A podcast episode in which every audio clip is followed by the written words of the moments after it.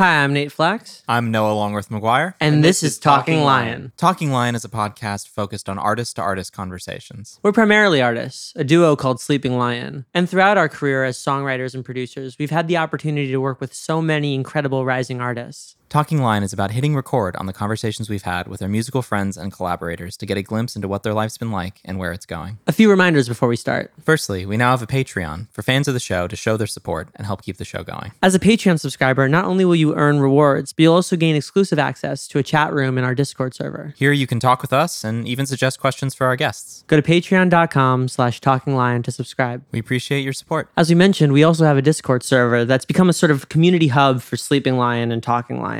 We're very active on there and very eager to talk to you about who you are on the show and how you feel about the new episodes, as well as just talking about life. So yeah, come through and you can talk with us. You can make some new friends, share your art, and share your memes. Go to sleepinglionmusic.com slash discord to join our server. We hope to see you there. Lastly, our face is on a shirt. We have shirts now for Talking Lion with our faces on them. If you want to wear us on your shirt, buy a shirt. It helps support the show and it shows your friends that you like Sleeping Lion and Talking Lion. You can find these shirts on our website, sleepinglionmusic.com slash store. Pro tip, Patreon supporters of the honorary lion tier or higher will get a free shirt. Now back to the show. We recorded this chat with our friend Alex Engelberg. We first connected with Alex on TikTok, but he recently visited us in Los Angeles and we got a chance to get to know each other in real life. While we recorded this chat remotely, it's a continuation of the conversations we were having while we were hanging out in person. So, Without further ado, I'm Alex Engelberg, and this is Talking Lion.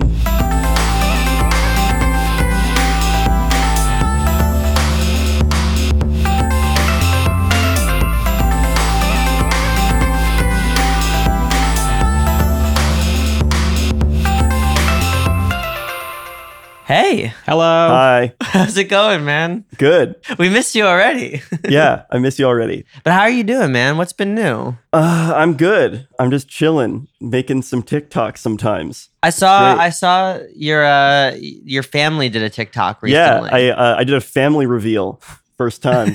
nice. um, I had my mom on one video uh, where I did the Kira Koster in December re- remix, right, uh, right. and I had my mom on the banjo, uh, which was fun. She was very uh, on board with that. Uh, and then, yeah, I think I, I saw this video that uh, that Melinda had made, um, where she was singing uh, that that song from the Bo Burnham special, "All Eyes on Me," All eyes on and, me, yeah. and I was like, "This is amazing," and I want to, I need to like add something on this at first. And I was thinking like, I'm I'm about to like. For unrelated reasons, I'm about to drive over to my family's house later tonight and so I was like, at first I was like, ooh, it'd be cool if I maybe like played a grand piano or something on top of this. Um, but then I was like, wait, wait, wait, hold on a second. If I'm near my family, we can just all just like sing harmony to this.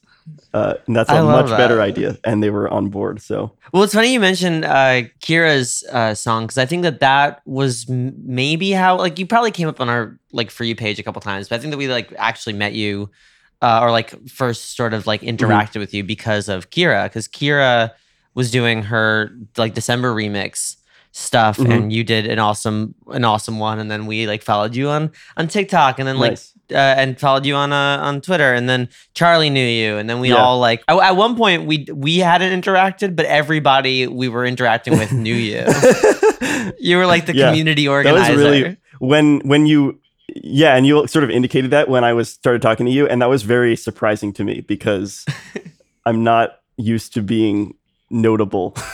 when you came by and we like all got breakfast. That was one of the things that like really struck me was like I thought you were aware of like how many threads you wound up connecting in our little. TikTok universe, but you weren't aware. I think it's also that you exist in the perfect intersection of our niche of stuff Yeah. that we enjoy on TikTok. I So, really like, of do course feel the like- algorithm was going to deliver. yeah, I, you re- to I really did feel like I sort of kind of stumbled multiple steps into sort of your whole like friend group, and it's very it's awesome. I Right. love hanging out with you No, guys. it's great.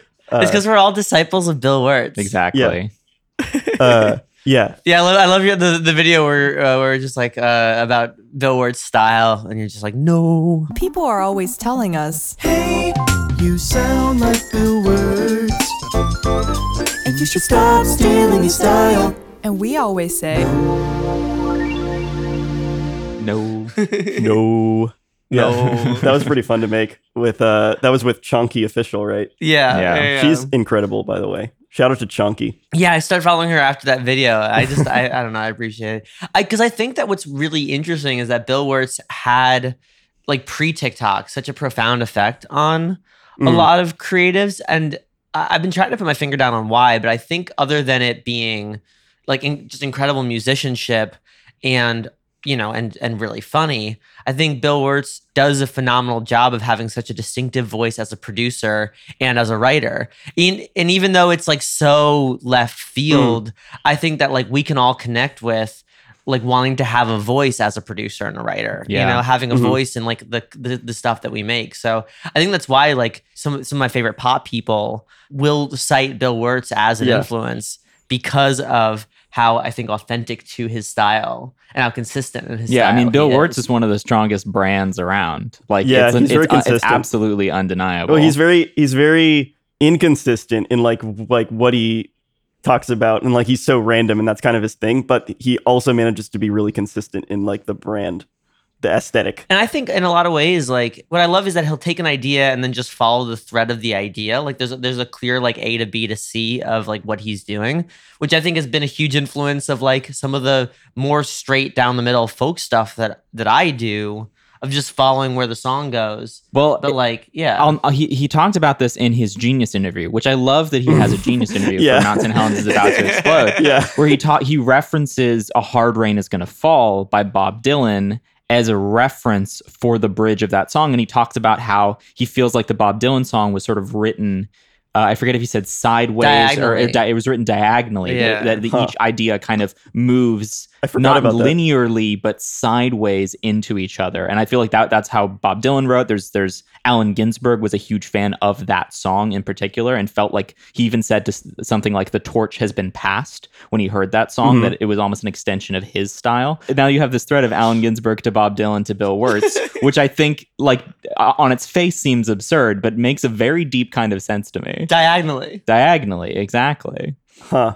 But that was the thing that like I don't know that we first sort of connected. Not the uh you know the the Bill Wurtz rip as you guys put it in in your video, Yeah. but just like the idea that you know everything that you work on um in in TikTok land sounds like you, and so it's like it's it was very inspiring to us. You know, and, and you and Charlie and everybody like th- that. You guys found a distinctive style in what you do. You know, uh, a Thank kind of like I. Engelbergian flavor. You I'm know? surprised that I have a consistent Engelbergian flavor because I thought that I was too like all over the map and not actually like honing in on on a particular thing. Like I don't have a specific um, brand. Like I um, after I got the the TikTok playlists feature, which I don't know why that's being rolled out so inconsistently, but I somehow I managed love. to get it. By the way, I love your Twitter because you are a software guy. So you're like, you're like, why the fuck are they rolling out this thing now Yeah. like this?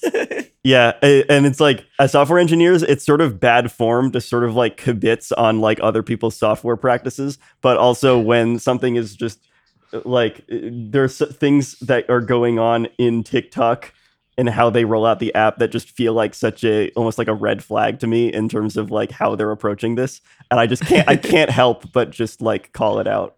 Um, no, I I, I it- it- appreciate it just- that a, lot. It helps lot. me vent a little bit, and it, it it's cathartic for me as a creator when I can like feel like I know what I'm talking about on the actual back end part of it. I, I completely relate to that on a on a sound level. Like whenever I hear a podcast where like the like the actual audio quality or like the edit is really really weird, I'll want to DM and be like, "Hey, like I can edit your thing," but it's also super bad form to be like, "Hey, can I do can I do this better?" And then of course, you know, a month later they're like looking for audio editors. I'm like, I could have DM'd them. yeah, in software in the software community, um, especially the sort of like the ops DevOps community, um, there's this uh, there's this term called hug ops, um, and and there's a like hashtag hug ops, which is is this idea that like if some software or platform that you use, like a popular website or something, goes down and it's like offline or something, then it's tempting to just go on and like trash the developers, being like, "How could you have let this happen? You're terrible. You're awful. Screw you guys." But really, like there's probably just so many factors that went into this. There's like and like there, accidents happen all the time. People accidentally do stuff that or, or like whole teams of people will lead down kind of a series of accidents that kind of result in the systemic risk that makes the app eventually go down. And so really what you should be doing is offering empathy uh, and saying like almost like giving them a hug and saying like hey i feel you you know shout out to all the engineers that are probably like working overtime to get this app back online i feel that and so people will say hashtag hug ops sort of in earnest I, I love that. I've I've said on the podcast multiple times that I feel like there are certain like communities or industries that are a lot more sort of empathetic and understanding, or at least just like more verbally um like adept than the music industry. Because I feel like because artists are sort of these figureheads, that they get flack for fucking everything, Yeah. and it's just so hard. And like, and I and I'm always just sort of like, you need to like follow some of the threads. And sure, there are definitely people who like want to make their money. Yeah, I think and- art- and- artists as figureheads, it's just like you're you're trying to figure out why they do what they do. Yeah, Yeah, I and mean- like most people don't know how the sausage gets made, so they, they Yeah. just see a high price tag and they go, "That's bad. You're bad." Yeah, if you see that, uh, and and if you do trace it back, and you see that the problem is that there is somebody in power that is abusing their power, then you should call it out. Like we need to be calling that stuff out. Like you know, the music industry is like very problematic, actually. So I feel like actually, you know, complaining about the end consumer experience can be actually useful if you can actually clarify that, like, hey, so there's this. It's not the artist's fault, but like. This is kind of fucked though. Well, and that's and that's the thing is that like you know in my head it's a miracle that any app exists Mm. and without crashing at any point because just like the, the amount of volume like when you think Yeah. of something like tiktok where it's just like literally like years worth of content every second is being uploaded Yeah, I actually don't Um, understand how that's like techno like technologically possible. yeah or just you know like like 3d animation Right. and how you know every frame has to be like figured out through a render Mm. Farm you know and then we're just like yeah and you know we really didn't like that one shot I feel Right. like there was a like a John Mulaney quote, and I don't I don't think it was even in his special, but it was some kind of obscure place where he said this, so I can't actually remember where. But I'm pretty sure it was him saying something about how like it's so weird how many movie critics there are and how we never acknowledge just how impressive it is that literally any movie gets made.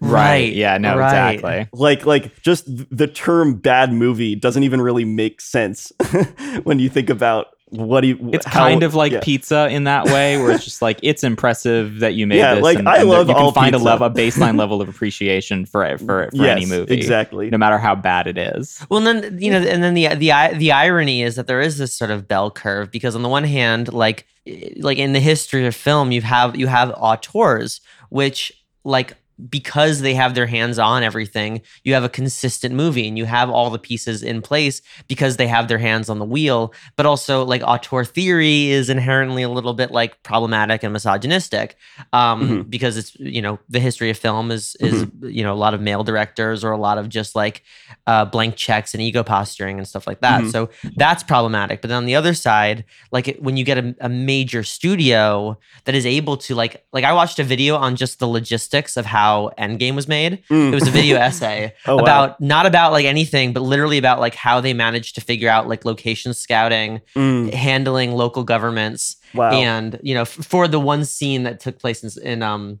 like Scotland or Ireland or something Right. the thing is when you have logistics at that scale you know there's all these things but of course in order for that to happen it needs to be more corporate which is also problematic Right. and also has comes with its own problems because you know it's built on on corporate exploitation et cetera et cetera so you've got like there is no good way to make a movie unless it's like a one camera thing in your bedroom um and then it's probably not going to be that good. and then really not gonna be that good yeah unless it's inside by Bo Burnham. unless it's Yeah. inside by Bo Burnham. and then but then you sell it to netflix and then where are you And You then it's in theaters and you make a bunch of money off of it. Yeah. Because it's a TikTok trend. I got that funny feeling right now, baby. Yeah. Yep. anyway, all this to say, uh, I agree with you. Great.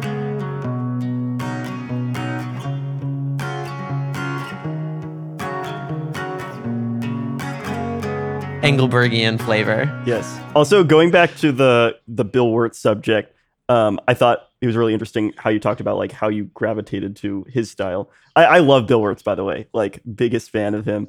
And uh, first video I think I saw of his was, uh, "Oh hi, thanks for checking in. I'm still a piece of garbage." Uh, Still a piece of garbage. and I think, you know, I think I've seen everything else he's done at some point, but I feel like a lot of people have only seen that one video he's made, and it shows. Uh, because everyone thinks that the Bill Wurtz style is singing relatable sentences over like Right. vintage chords, but that's literally the only video he's made that does that. But um, yeah, the first because the first that's thing I very saw was. New Canaan. oh you yeah, know, yeah. like, Uh, I'm yeah. going to New Canaan, Pennsylvania. Yeah. it's just a good song. It's a, It is a good song, and I, I after I discovered New Canaan and like all the sort of like full length singles that he's released on Spotify and stuff, Yeah. and that became like kind of my soundtrack to like going to work and stuff. And I think what what I found really interesting about him is that so for me personally, I'm not really a lyrics guy, in just in general. And like when I'm listening to music, when the lyrics don't really like it's I don't really process the lyrics as sort of part of the like experience and the aesthetic and the production are what hit me the hardest. And so I felt like Bill Wurtz was like like it was so clear that he he was he was kind of prioritizing the instrumentation and kind of the aesthetic feel of the singing, but then the actual lyrical content was completely meaningless. But what's funny is that like uh, you know, and we actually when when you came by and we wrote together, I I went on a whole rant about how much I love lyrics and how you know it is important to listen listen for Yeah. lyrical content. And what I do love about Bill Wurtz lyrics Mhm. is even though they are somewhat nonsensical, they are still somehow like dripping in sincerity. yeah. Like Yes. I Yeah, you know, he- there's he's some- not like he, it's not comedy. Like he's not like just thi- trying to think of the most meaningless stuff to be silly. He's just like he's just kind of letting his brain just come up with words that happen to mean something to him in the moment and then just going with it. But then you take a song like Mount St. Helen, or you take a Mhm. song like Airport Terminal, um, or even like Long, Long, Long Journey. You Mhm. know, Yeah. it's like I came here to lose, but I still might win. Yeah. you know, or even Um, uh, even he like there's that whole section in one of the songs where he's like, I went on a podcast to talk about my feelings, but I couldn't remember like anything at all or before something the like yeah, that. yeah. And it, he went on the H3H3 and talked about he's talked about in other for like forums how he had a really time really had had a really hard time on that podcast and doesn't want to do it again. yeah, basically. yeah. Watch it. I, And, I didn't like, hear. I didn't see that actually. What he was talking, the retrospective of him on the podcast. But I will say, watching that interview made me really uncomfortable. Yeah, because because uh, everybody wanted to ask about like history of the world and and you know sort of put him in this box of like oh this sort of like one off comedy thing. It's like no, I made you know, but he's like no, I made videos like every day, you know, for years. Yeah. Um, The other thing about Bill Wurtz that I think is worth talking about is how how much he's he's been able to have a career on entirely his own terms. on his own Mm. terms, like like in in to the to not maybe not quite the level but in the same vein as like Frank Ocean or Lorde that like he has curated such a strong sense of aesthetic and such a such a devoted fan base because his content is inherently so quality that people will Mm. wait nine or ten months or, Yeah. or, or a, A year, year. plus for a piece of Yeah. content. He's not playing the rat race. He's not he he has circumvented the rat race of putting out content every day, even though that's how he started on Vine. But that was less about him engaging with the social media, more yeah, about yeah. He, he, and more about him Yeah, learning. he, he felt his like it was important to him to put out that frequently, not to like his fans. Uh, Yeah. And uh, one thing that I feel like is almost kind of like scary about him in terms of like it's so intimidating that someone could be like this.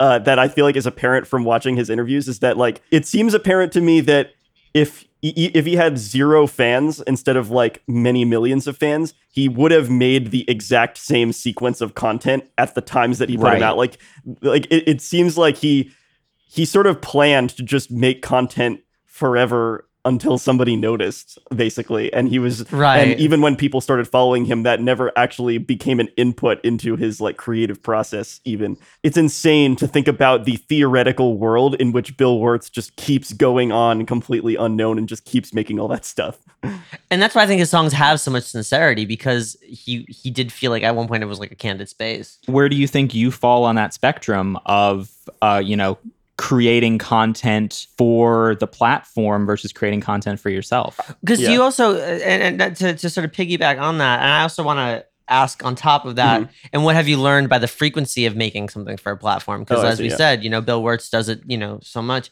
But one of the things that you really like put your foot down on when we first hung Mm. out was you're like I'm not like an artist. Like I Mm. I love I'm a musician, I love making things, but like I don't, you know, I'm not doing the Spotify thing. I'm not part of that Yeah. sort of rat race. Like Yeah. I'm not I'm not an artist. I'm a creator or something like that. Was sort of how you put it. Yeah. Um, you are a can of soup. I, I I am a can of soup. Hashtag I'm a can of soup.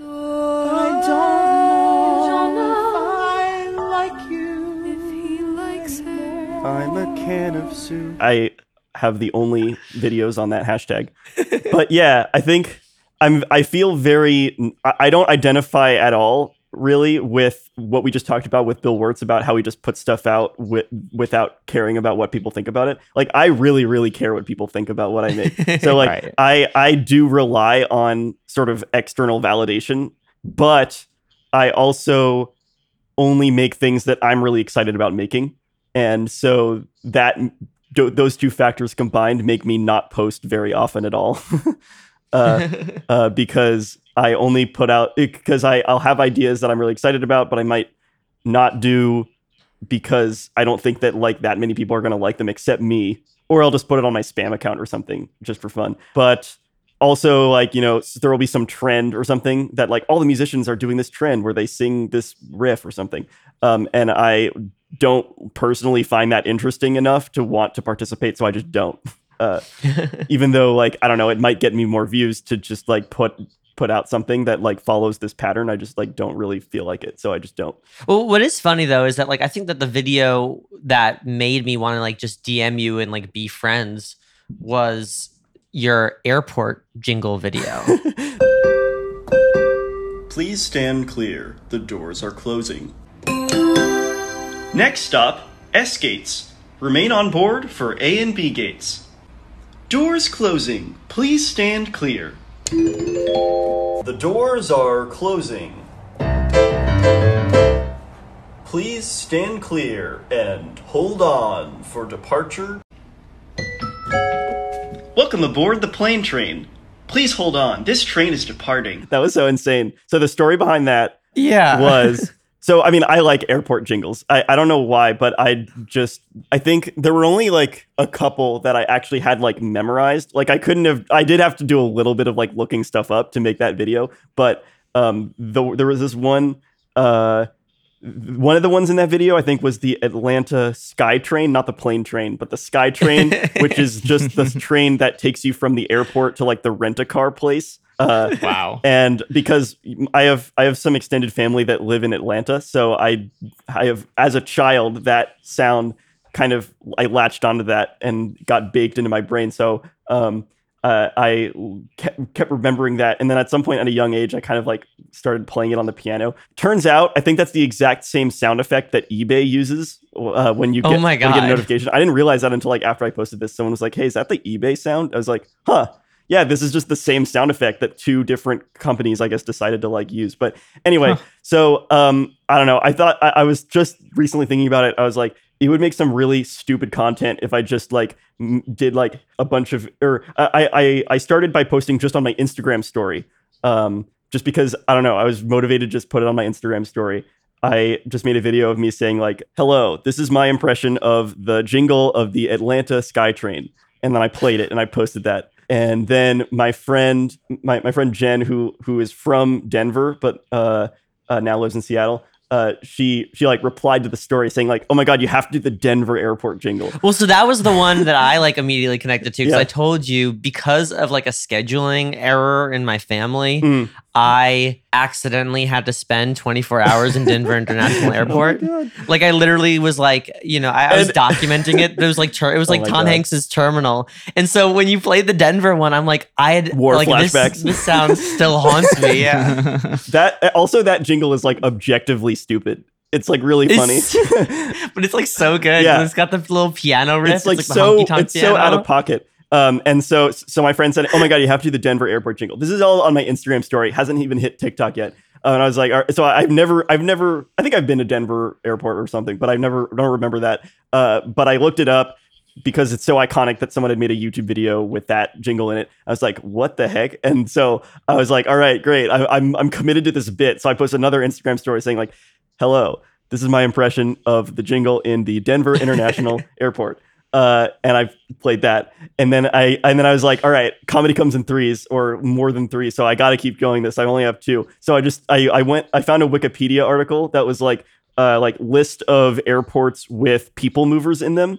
It didn't say whether they had jingles or not, but at least I had a list to work with from there. So I started going on to YouTube. And fortunately, there are enough um, like diehard transit enthusiasts out there that there Right. that there's like at least one YouTube video of somebody just like riding every train. Oh my god. And so I found I would go look at each airport and I would like listen for the jingle. So that's how I figured out that I think like JFK had one.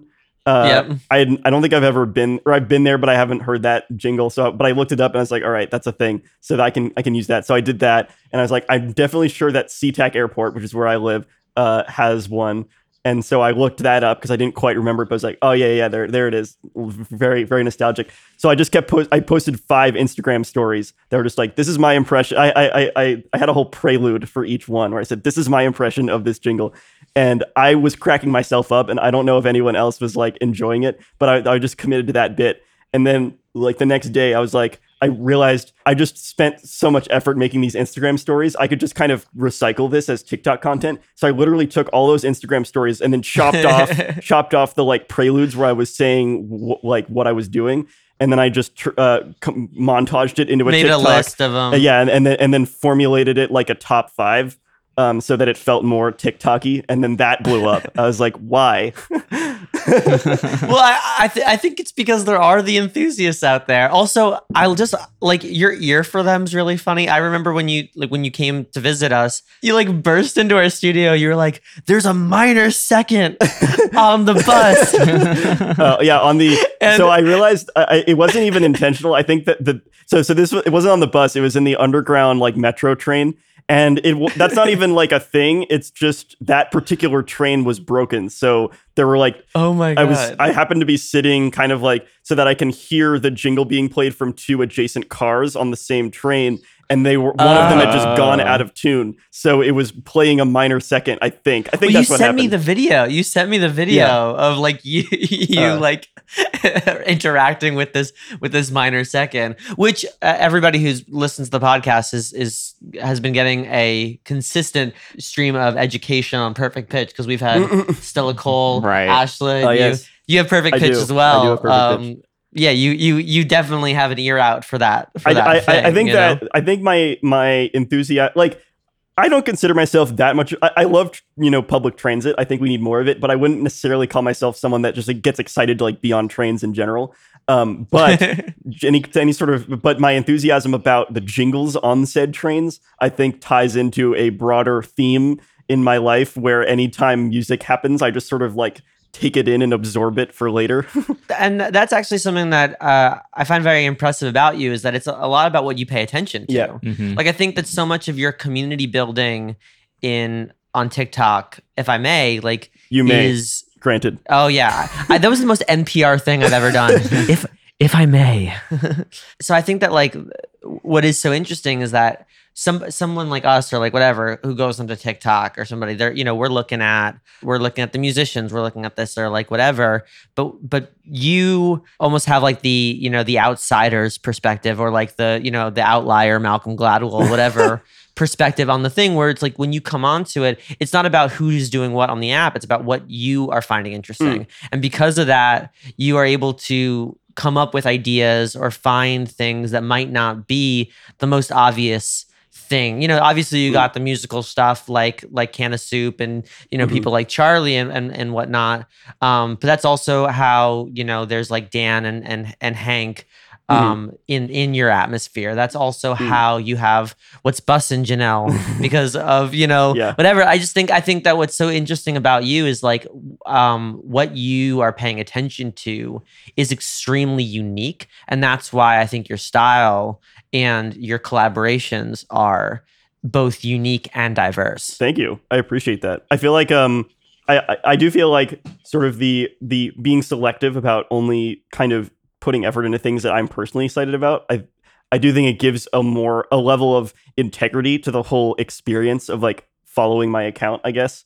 And I think so much of TikTok specifically is about kind of catching people's attention in the first few seconds and making them want to watch long enough to kind of like the video and hit the like button and share it and then that makes things go viral. I feel like if you put a cons- if you are putting out content that is kind of consistently high quality then it it makes your audience kind of trust you in the first few seconds and say like oh okay i'm gonna like keep watching and see where he's going with this uh, and then that leads to higher engagement and then you get uh, more viral videos i think yay numbers math engagement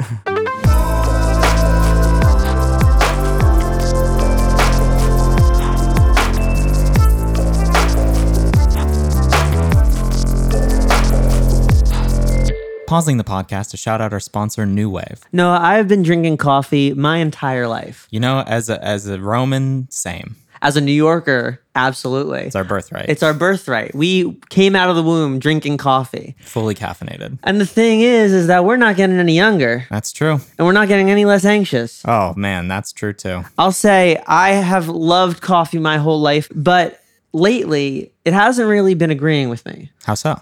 Unfortunately, when I drink coffee now, I just start feeling very agitated, very anxious. I've been looking around for alternatives that don't make my heart beat out of my chest while I'm in the middle of working.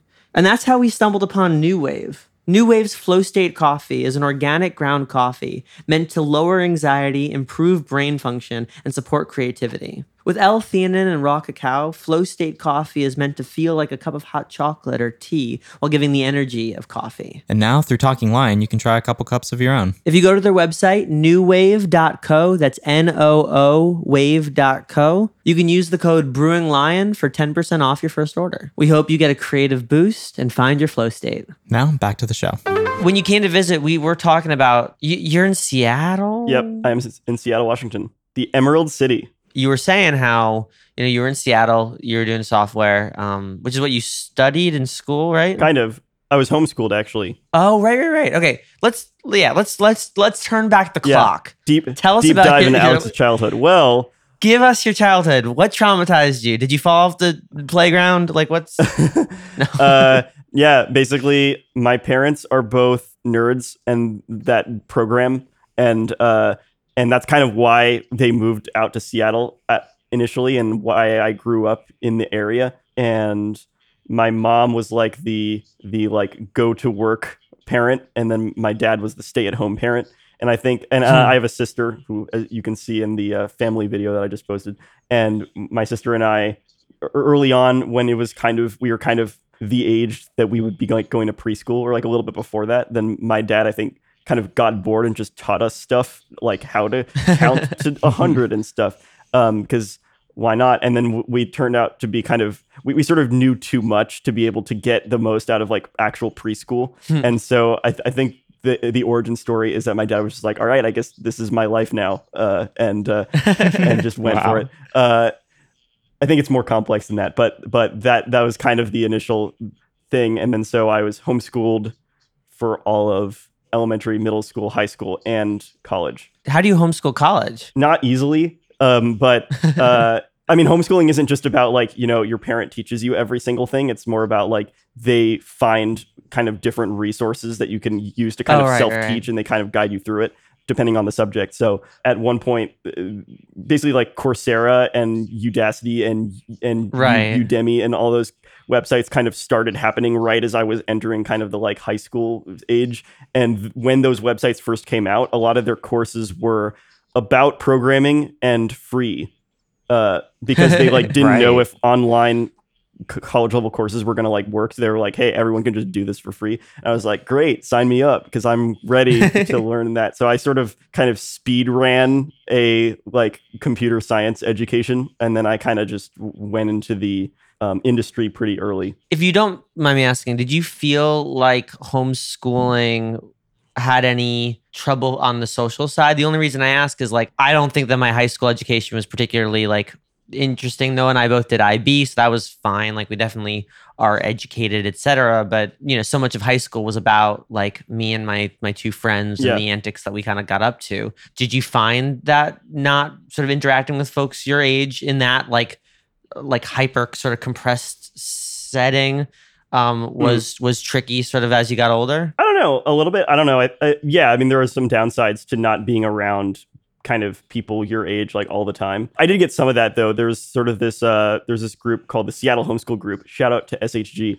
that I was in. that was kind of like a almost like a youth group for people that were also homeschooling. And so I that was my friend group basically. And so I definitely had friends that were my age and they're awesome. That's awesome. And uh, my my friend Bailey, who was my childhood friend from that era, uh, he moved to New York and uh, he's pursuing acting right now. And I said hi to him when I was in New York recently. So I was like, That's awesome. Oh, that's great. lo- awesome. love to see it. No, I guess yeah, the reason I asked is like, yeah, well, we we threw the house show with Charlie, and I, I. It was so interesting that you were like at you know at the party a little bit on the shyer side until somebody was like, "Do you want to play an instrument?" And you just lit up and you just glue. Yeah. and like Yeah, I'm all about like the jamming. whole you know, yeah, it was such a fun you know so fun jamming like you know in the pre-show. I, I was do just- I do believe that uh, making art, especially uh, like in music for me personally, is like one of the most like kind of like intimate things you can like do with a friend.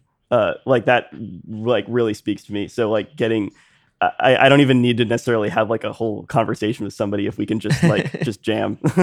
Well, music is 100% a language. So Yeah. it's really just a different kind of conversation. yeah, yeah, I, I- I think that when we all got to jam before the show, I think that it sort of like loosened up the whole party almost. You know, Mm. just like made sure that everybody would like knew that they like everybody was looking out for each other. You know. Yeah. but uh, you know, I I I, I love that man. I, but that was just what, what I was asking because because that was the thing that I didn't realize until we had met that you are that you are a little bit like and and, and not in a negative way, but you are a little bit on the uh, more introverted or like shyer side, which you never can get when you see somebody on TikTok. yeah. Like you don't necessarily realize that somebody might be introverted. Oh, I mean, fun fact about introversion. Um, I took the the Myers Briggs test a few, like a few times throughout my life, and when I was like 12 and I took the Myers Briggs test, I was an INTJ. And then when I took the test like a year ago, I was an ESFP, so like complete opposite. Whoa, Interesting. Whoa. I well, can see that- that- I mean, and I no, and I have also on this on this show talked about our our issues with Myers Briggs and introvertives versus extrovertives and and the the god awful ambivert. Right. Uh, well, what I like about Myers Briggs when you do it properly is that it's a spectrum. It's not. It's not like you, if you take the test, yeah. you don't just get you are introvert, you are expert. It is yeah, binary. and they You just get- give you, the are- letters based on fall- kind of what where what side Yeah, you're on, but there's definitely like a levels to it. But what I'm when I'm when I'm playing at is that like uh if somebody only knew Noah off of his TikTok, Mhm. they would know a Noah that I think I only really met uh, oh after knowing him for 3 or 4 years. Right. Because you are present you are presenting the the the most com- almost the most comfortable version of you Yeah. because it's on your terms in Yeah, a sense. I actually I, I didn't I didn't watch uh, through Noah's TikTok account until like after I'd met him, and I was like, oh yeah, this is like different personalities for sure. Yeah. Definitely. Well, because similarly, I think that, that Noah is like, I mean, less so than when we first met, but you're definitely more on the shyer Yeah. Definitely. side. But you wouldn't get that from his TikTok. Ironically, I'm extremely shy on TikTok. Yeah. Or extremely like I hate putting out videos on TikTok, but I, you know, if you see me at, I mean, you saw me at the party. I'm just, I'm buzzing around to everybody. Mhm. Um, Yeah. And my only, my only viral TikTok is talking about the prisoner of Az- Azkaban. I believe that I believe that TikTok was actually pretty authentic to your personality. It was the most authentic. It was. so I guess think that's, a part win. of why it maybe. did so well. I guess so, except for like every, every time I tell somebody this, they're like, "Man, you should have just like tagged your music in it or something." But that here's the thing about TikTok. I'm, I'm just gonna vent for a second. That Go that, for it. that does not work. Like there there is there is n- that no one's gonna no one's no one scrolling through TikTok is gonna see something non music related. And if you say, "Oh, I do music too," there the crossover rate is near zero. Yeah. Like like realistically, it no just takes so much effort to just like go find the thing they're talking about because TikTok doesn't let you like add links to anything. So Yeah, um, exactly. It's just like no one actually wants to go through those clicks. and I and I've seen the statistics. The the the the translation between a somewhat viral video and people clicking on your profile is also near zero. Mm. Maybe that differs for different kinds of creators, but like that's the thing. And you think I I totally understand it because the way I use TikTok, I've even you know, I, and I'm even being mindful of this and having coming from a sort of Instagram mindset, still very rarely when I see a piece of content I like, sometimes I follow, but very rarely do I click on their profile and go to watch other Yeah. videos. So then the idea of going to their the only time I ever go to a link in bio is to stalk and see, oh, they have this many followers on TikTok. Does it translate to streaming? And the I click is on the links in no. bios to see what city people live in, and that's basically Right. it. Right. I think I've accidentally sort of just like painted myself into a corner because on the one hand, I don't necessarily want to, you know, put our music or put my music or whatever on on TikTok and have this sort of like staged. I'm listening to it in the car and getting excited. Mm-hmm. Be how people, you know, come to our music. I'd rather people come to it with the level of authenticity that we present present it as well I like that, that we bring to it you know on the other hand like i don't love doing trends i don't really want to do trends so i'm not going to do trends and and for what it's worth i'm a fucking new york jew so the thing that's most likely going to resonate with people is going to be me ranting about how uh you know time travel works in the harry potter movies right. Yeah, I'm very self. I'm pretty self conscious about um, how my actual personality appears in videos. Like I don't. I, I'm not sort of like an- anxious to the point of like not wanting to, you know, reveal any any aspect of it or anything. I just think that it will get me less views if I sort of show how I actually like genuinely emotionally like react to things. Just because I have so many different like social ticks and whatever that um like I don't I don't not want people to see. I just feel like my video would be better if I just sort of like cleaned them out of the equation.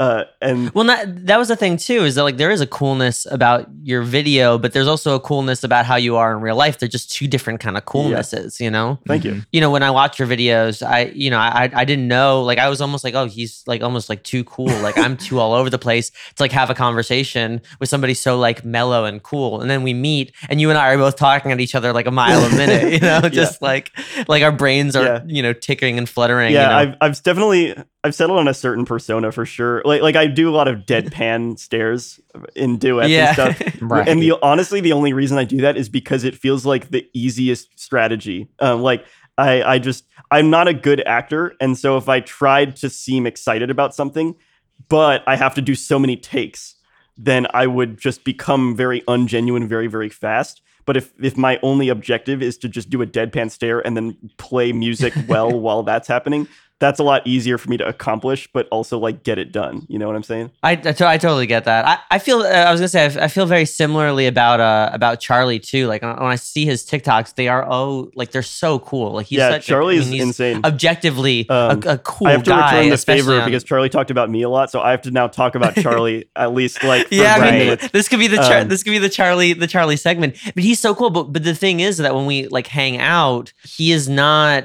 the you know sort of mellow person that you would necessarily hmm. expect. He is as like talkative as we are. Like all of us talking is just like these like this fast rapid fire sort of thing. And it's just it is it was so interesting to me because the you know people who I'm like oh you know maybe I'm too much for them or like whatever. We're all just a lot. We just everybody's kind of good at editing where they are. You know. Yeah, I've been. I'm really impressed. Well, everything Charlie does is really impressive. He's he's a he's amazing, and I think that the persona that he cultivates on his channel, I think, is really impressive. Like, I I don't want to sound like I think that everyone's like channel is like you know this like fake sham that isn't no, I them. think I think it's uh, it's authentic. But it's you like can be I, authentic I get genuinely also, yeah. impressed. Like in a like I'm genuinely impressed when I see someone that's able to put out a lot of content where they're clearly filming lots of takes of themselves and then editing it together, but they seem like this sort of coherent person after all of that. Uh, because I've tried to do that and it's really, really hard. I think he's he's seamlessly funny and clever, but also just has so much musicality about what he does. Uh, we were saying on his episode that we like found him because he was doing odd, like odd time signature stuff, and we had a Mhm. similar feeling that we felt about your stuff, which is like this is somebody who has spent so much time in the thick of it. um, not to make a TikTok joke on that too, but Into the thick of it. you know they uh yeah like Char- charlie is just like he's got the hours under his belt so he just he's able to seamlessly make this stuff or, or we know it's not like like i we know firsthand that it, that does take a lot of effort on his part but he does make it look so seamless and Yeah. so easy it makes it look like he's freestyling Yeah. He has a really know? great sense of humor too, where he he he adds just the right amount of like kind of add just the right amount of humor to kind of make you uh, Yeah. to, to kind of um, make things seem authentic, but without making that the whole thing. And it's like it's really about this amazing music that he made, but he adds a little I, sprinkle. I on remember I remember talking to him that that he he makes a very important point of having his music not be comedy Mhm. music. That that's like that's a line that to him he he is like very Mm. intentional about not crossing that he can have humor in his music, but especially on Mm-hmm. TikTok that he's not making comedy music. Yeah, that makes a- That I think yeah. I think is I think is just an interesting perspective. yeah. He's also a community builder. Like I think one of the things that we appreciate, you know, was that he did want to have a house show for his birthday. Like that he does Mhm. cultivate his community on TikTok and cultivate and, and since moving to LA has cultivated his community here and has, you know, has been so generous about like linking friends together and all that stuff too. And you know, and he and he hops on a dolly track. He comes by to record with us. Like, you know, he's just you know, like he he cares about people so genuinely. Um and you know, sometimes he'll just call and be like, you know, like miss you, was thinking about you. Like that that's the kind of guy he is. He is really And I supportive think- of everybody he knows, and it's like makes me really happy to be his friend. Oh my god, I, I feel so so grateful and lucky because I like we were fans first. Like I think that like the fact that we are like friends eh, means the world, and the, and his his support has been so inspiring to us.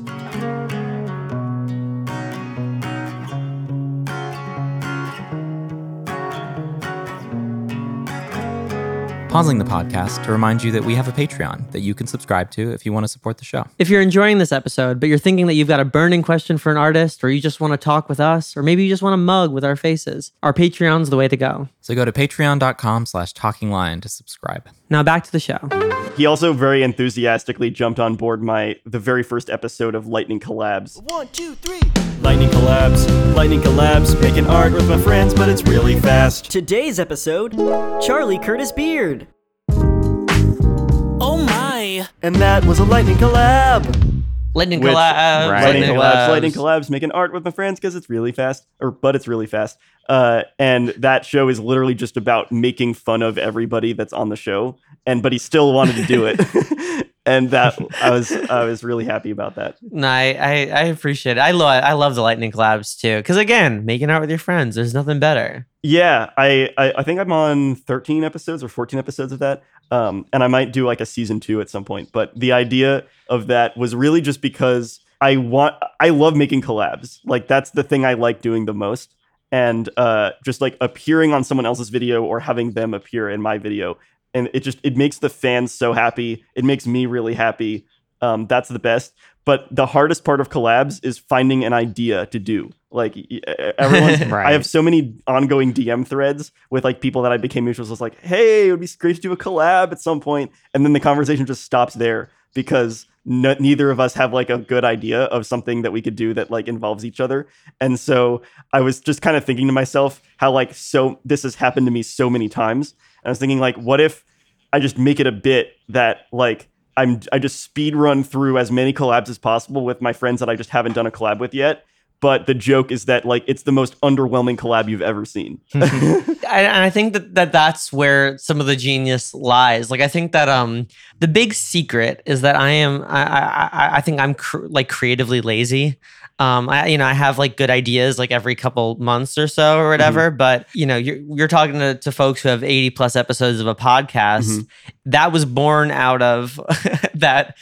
I want to collaborate with a lot of friends but I didn't want to have to come up with a song every time we wanted to collaborate. I didn't want to have to, you know, come up with an idea every time we collaborated. Yeah. This is just we talk. The name is Talking Lion. Really wonder how we got to that one, you know, and and then all the art is just their faces. Done, finished. Easy. No, yeah, like I respect I, single I respect coming up with a series that is an excuse to like collab with people because that's what I did. right well and, that, and that's that's what i'm playing at is that like when you find a way i think and noah and i have talked about this with tiktok is like i think the hardest thing to do is to come up with great ideas consistently. Yeah. and i think that like i am so jealous of some of the popular tiktok accounts that i follow mm-hmm. where it's just one idea that is just constantly interesting. Like i follow a it's, i think is called the treadmill guy. Oh, the treadmill guy. and what he does is so he like puts a bunch of like toy cars on a treadmill and then races them Oh yeah, I've seen that. like- I've seen that. yeah, but that's that's all the content that it is. I, I'm like. I love that. I think that's amazing. I think there was one Like, I wish that was like a bunch of like USPS mail trucks versus a bunch of like military tanks or something. And I got And the mail trucks won. The mail trucks. I got so invested watching that, and I got really excited when the mail trucks won. I I was yeah, I, I we get invested in all of them. But I just you know, that's the thing is that I feel like where I always get sort of stunted in in TikTok land is that like, you know, I'll have an idea, you know, I want to execute it, then I'll be like, well fuck now, every time I execute an idea, I need another idea. And then I get overwhelmed. And then when I get overwhelmed, I don't do things for four months. And then that's just kind of how it goes, hmm. you know? So yeah, I, I think that like when you can find something that's consistent, I just don't like having guesswork. I don't like having to have to come Mm. up with things every time. You know, Th- there's a reason that like our intro is somewhat formulaic. There's a reason why Yeah. some of the things that we do is somewhat formulaic. It's just because we need to be able to plug and play as much Yeah, as that makes sense. possible. Because otherwise, I'll be creatively drained by the end of the day, Yeah. or week, or whatever. You know. Yes. Yeah. Yeah. Making things easy for the people you're working with is definitely like kind of the trade secret of making a lot of collabs. um, I mean, it, uh, I think, although for me, I actually really like when I actually have to like put in some creative energy or like record a bunch of stuff um, because it it feels like I, I like doing both. Right, I like sort of just showing up as like a cameo in something because that's just r- really funny to me. Like it, it feels good to be at the pl- at a big enough platform that I could just do that and that's funny to people. Uh, but also, I think that I I also am totally game if people are like, hey, I want to. I have kind of this shell of a thing um and it- could you like add something to this? And then i like figure something out and that's really really fun to me.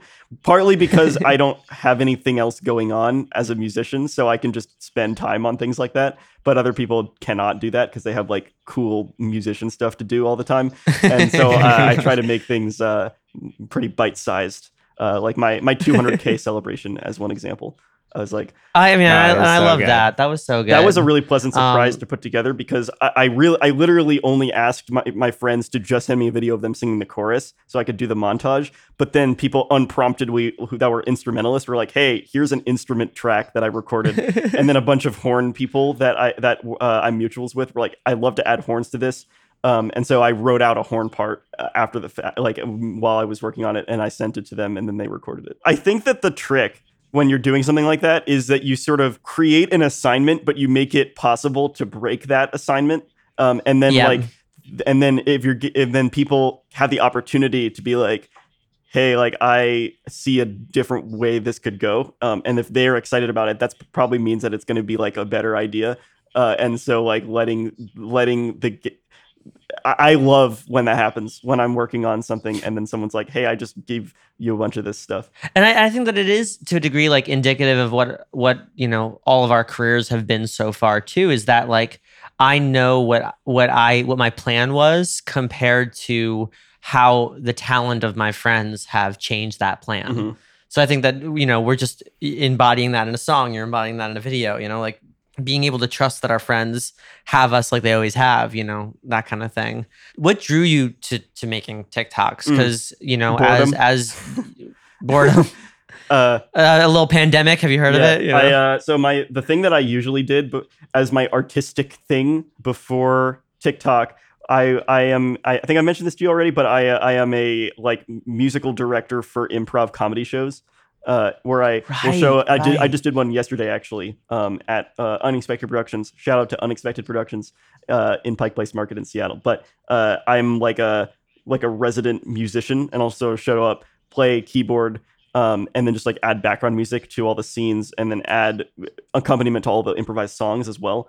Um, and I've been doing that for three years. that feels so challenging. I mean, like improv comedy is challenging. Like improvising music is challenging, but improvising comedy music, it feels impossible to me. uh, yeah, it, it took a took a and that's somebody like I have a background in both. Yeah. Like I have a background in music and a background in improv, and I'm like, no, I can't. That Yeah. would be Yeah, it- way too hard. I've been doing me. it for about three years, and it was kind of scary to kind of get into it. But I, I sort of knew, like, I, I always loved watching Whose Line as a kid, and so right. I had always kind of thought in the back of my mind, like being Laura Hall basically would be really fun in that being that role in a show like that would be really fun, but it just seemed really impossible to me. But then I think all the skills I have make me kind of well equipped for that particular job where I sort of have.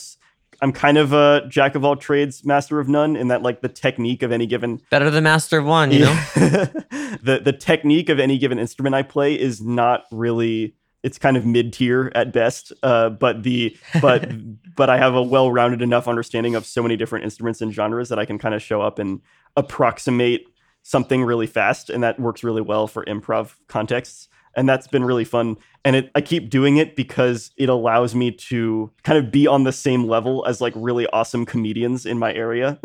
and like I'm now I appear with like really talented comedy and music people uh, and I'm kind of a supporting role, and then they look up to me as the supporting role, and so it's like really, it was really fun to get involved in that scene, and I am probably going to keep doing that indefinitely because you know just because I have a platform on TikTok now doesn't mean I get the same joy of like live performance that I did when I was like actually playing in shows. So I'm I'm totally going to keep doing improv shows. You tell me you're not going to do live lightning collabs? I'm not. Although TikTok it's it's a 30 second show that but going back to how I got into TikTok, I was doing that, and then you know, pandemic happened, all improv went away, and we started doing some remote, like basically Zoom prov. uh, uh, yeah, improv stopped. We were doing Zoom prov, wasn't really the same. We tried, especially musical improv with the latency. It's just literally impossible. And I, I sort of had a TikTok account, but hadn't posted anything. And I was like, I don't know. A, a lot of things that I've done creatively have been the result of like seeing people succeed at things that I could totally also do and then just doing Right. it. And so I saw some people on TikTok that were making videos that are like the thing that really drew me in and the thing I thought that was going to be my thing was kind of like doing songs in other genres. Uh, and taking a song Right. and doing like, hey, here's a montage of that song in many different genres. And so I saw some people doing that. And I feel like one of my special skills is having a really deep understanding of a lot of different genres, enough to be able to transform one genre into another. So I was like, I could totally be the guy that's like making touring songs in other genres. It turned out that I don't have enough of a steady stream of ideas to be constantly making that content. But a couple of my best videos followed that format, which I was really proud about. Like uh, Final Countdown in the style of seven genres, but each genre is weirdly specific.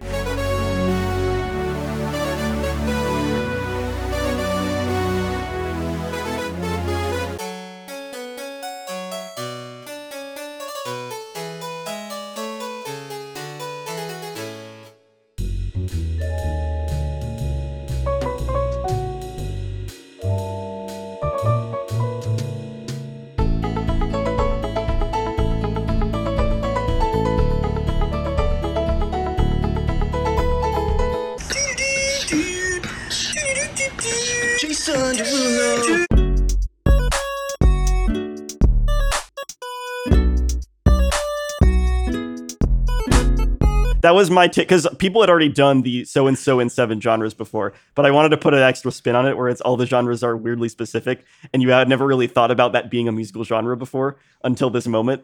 Uh, and so that was fun to to do. But that's what drew me in. I saw some people that were making this like music content that I was like, I could totally do that. And then what what made me the the Bill Wurtz adjacent content is what made me convinced that I had at least one like good skill that people actually wanted to see yeah. because the first Bill Wurtz ish video I posted was All Star, but in the style of Bill Wurtz, I think.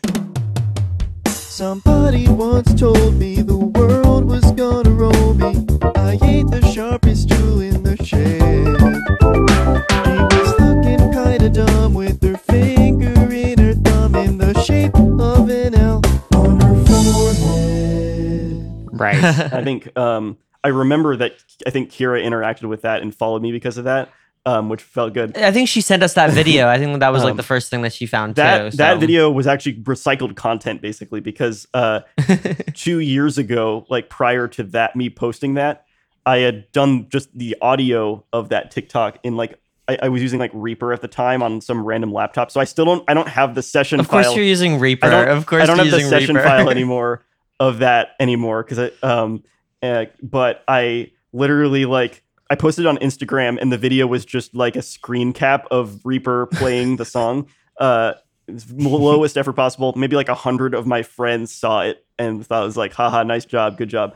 Um, but I was kind of proud of it. And and I was like looking at I I felt like I was a pretty solid musician and musical comedian, but all of the energy I had spent so far was in live shows that weren't like persisted anywhere. So I was thinking like, what are all of the things that I've done that I could actually like post on TikTok and people would might like and then like it go viral. And I remembered that two years ago I'd posted that on Instagram. I didn't have the files anymore. It was on an old computer, so I just downloaded it off of Instagram again and then used that as an audio and then filmed just a really quick little video of me lip syncing to my own thing and then posted that. and then it that it, it like didn't I don't know, it got like maybe a hundred thousand views. So like nothing like astronomical, but I was like, holy crap, but that, there's but, a market but those hundred thousand are all very specific, uh, specific fans. Of a exactly. very so specific I, I definitely Like, reached the target It's the audience. Bill Wurtz for your and page. So uh, Yeah. I was like, all right, Bill Wurtz content is the angle here. So I then made uh, right.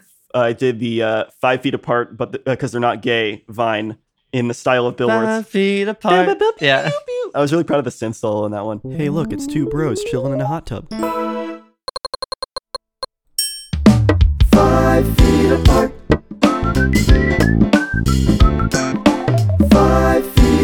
Wait, why aren't they five feet apart?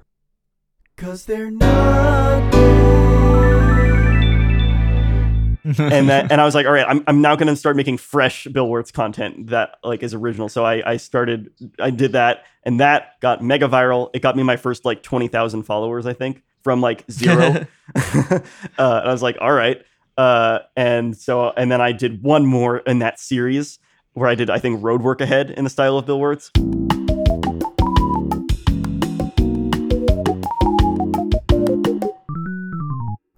Road ahead. Yeah, I sure hope it does. And then I was like, "Right, I Right, have very run out of nice. ideas. I'm sorry.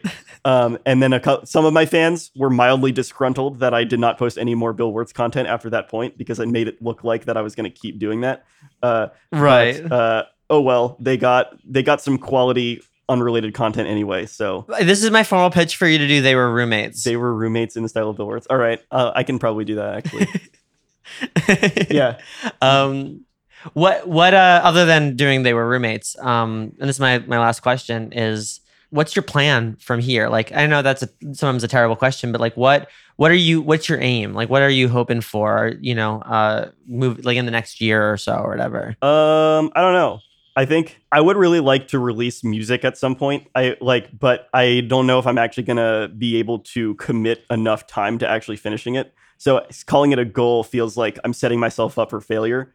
But that is that's the dream is to put out like an EP of music that I really like. well hey if you if you need need Hell help yeah. let us know Uh, that's our whole thing i'll and- uh we'll talk you through the business we'll talk you through the production we'll do we'll uh we'll, we'll be there for you But you know because that's our thing I you know? appreciate that. I will absolutely hit you up. And until until then, I'll I'll keep playing the game of like how many cool people I can impress by posting stupid stuff on TikTok because that's a fun, That's a- great. That's a great enjoyable game. game to play for me. Uh, well, we we appreciate that a lot. We appreciate the community that you built around the fun that you're having. You know, like we appreciate. That I do feel like you've I, I, I and not to toot my own horn, but that is like one of the things that I'm most proud of of my time on TikTok is that I've like yeah. um, I've sort of brought some people together and made them want to collab with each other, which makes me happy. and you you you have and like you are you know you are like i said the the, the thing that connects so many different people in, in our world i'm glad that you got to experience some of that while you were out here and Mhm. like on your travels and stuff as well you, you got a good heart for this if you wind up being a capital a artist you know more power to you because your heart's in the right place for it and we we yeah we look forward to everything that comes out of your brain because you're you're such an interesting and funny and unique guy and it just we're, we're very grateful to be uh, your friend. So thank you so much for being on the show, man. I'm glad to finally have you here. Uh, I appreciate everything you just said. Uh, it was really fun to be on this uh, podcast. I'm glad we finally found a, a time to make it happen.